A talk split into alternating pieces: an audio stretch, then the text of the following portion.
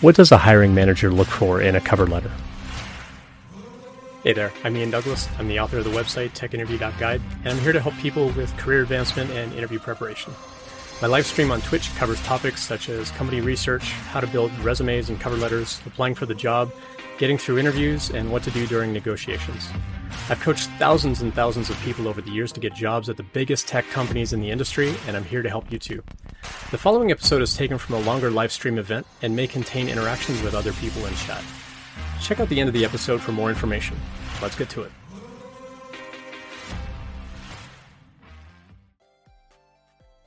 So, a question that we had in the anonymous channel in Discord says As a hiring manager, what do you look for in a cover letter that makes you offer an interview? One thing that I talk about a lot on the stream is the resume should be tailored to the company and it should customize things for the company to show them the value that you bring. But the resume is really just a list of facts. These are the skills I have. These are the hard skills, the hard numbers. Here's how I quantify things.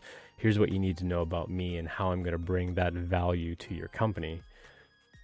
When it comes to the cover letter, the cover letter can provide more context about how you learn those things, why you chose those particular projects, why you've spent time learning a particular technology or you know in the case of a non-technical job why you have approached you know a certain aspect of your career.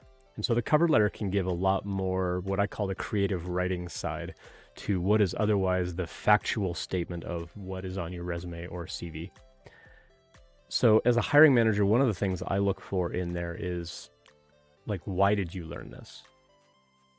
Because the resume tells me what you learned. What I hope to get out of the resume is why. Why did you learn that technology? Why is my company interesting to you? Why are you applying for this job? Not just, hi, I'm Ian and I have these skills that you need, but hi, I'm Ian. I also care about such and such mission that your company has.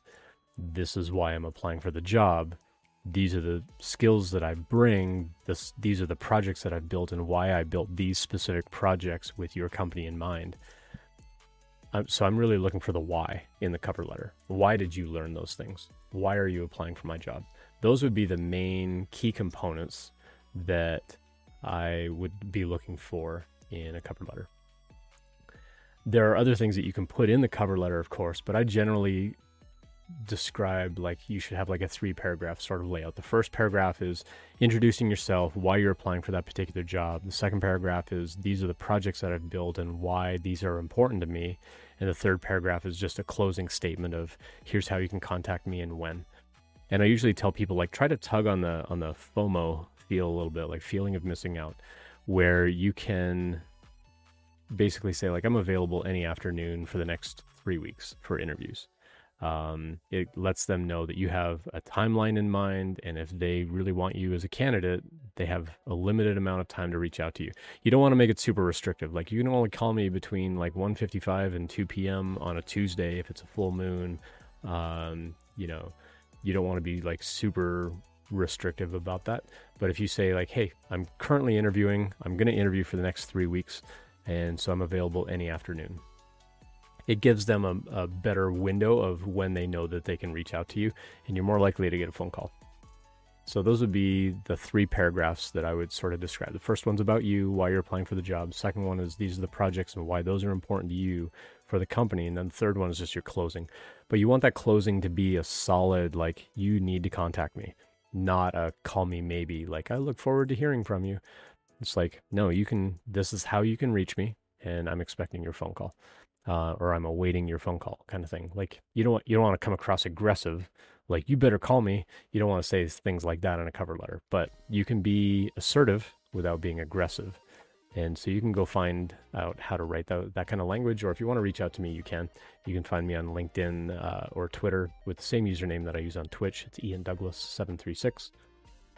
And so th- those would be my ideas about building out a cover letter. Like, you know, again, it's just kind of the creative writing of the context of the facts that are on your resume.